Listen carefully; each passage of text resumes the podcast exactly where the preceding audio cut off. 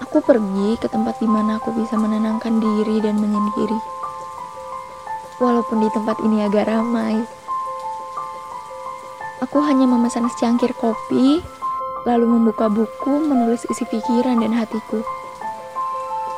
Dan tanpa sengaja, aku mendengarkan pembicaraan sekelompok orang. Bagaimana tidak dengar? Sebab mereka duduk tidak jauh dari tempatku. Mereka menceritakan kisah percintaan mereka masing-masing. Cinta katanya. Sampai saat ini pun aku tidak pernah tahu rupa cinta yang sebenarnya itu seperti apa. Yang aku tahu, rasa bahagia dan kepercayaan adalah bagian dari cinta.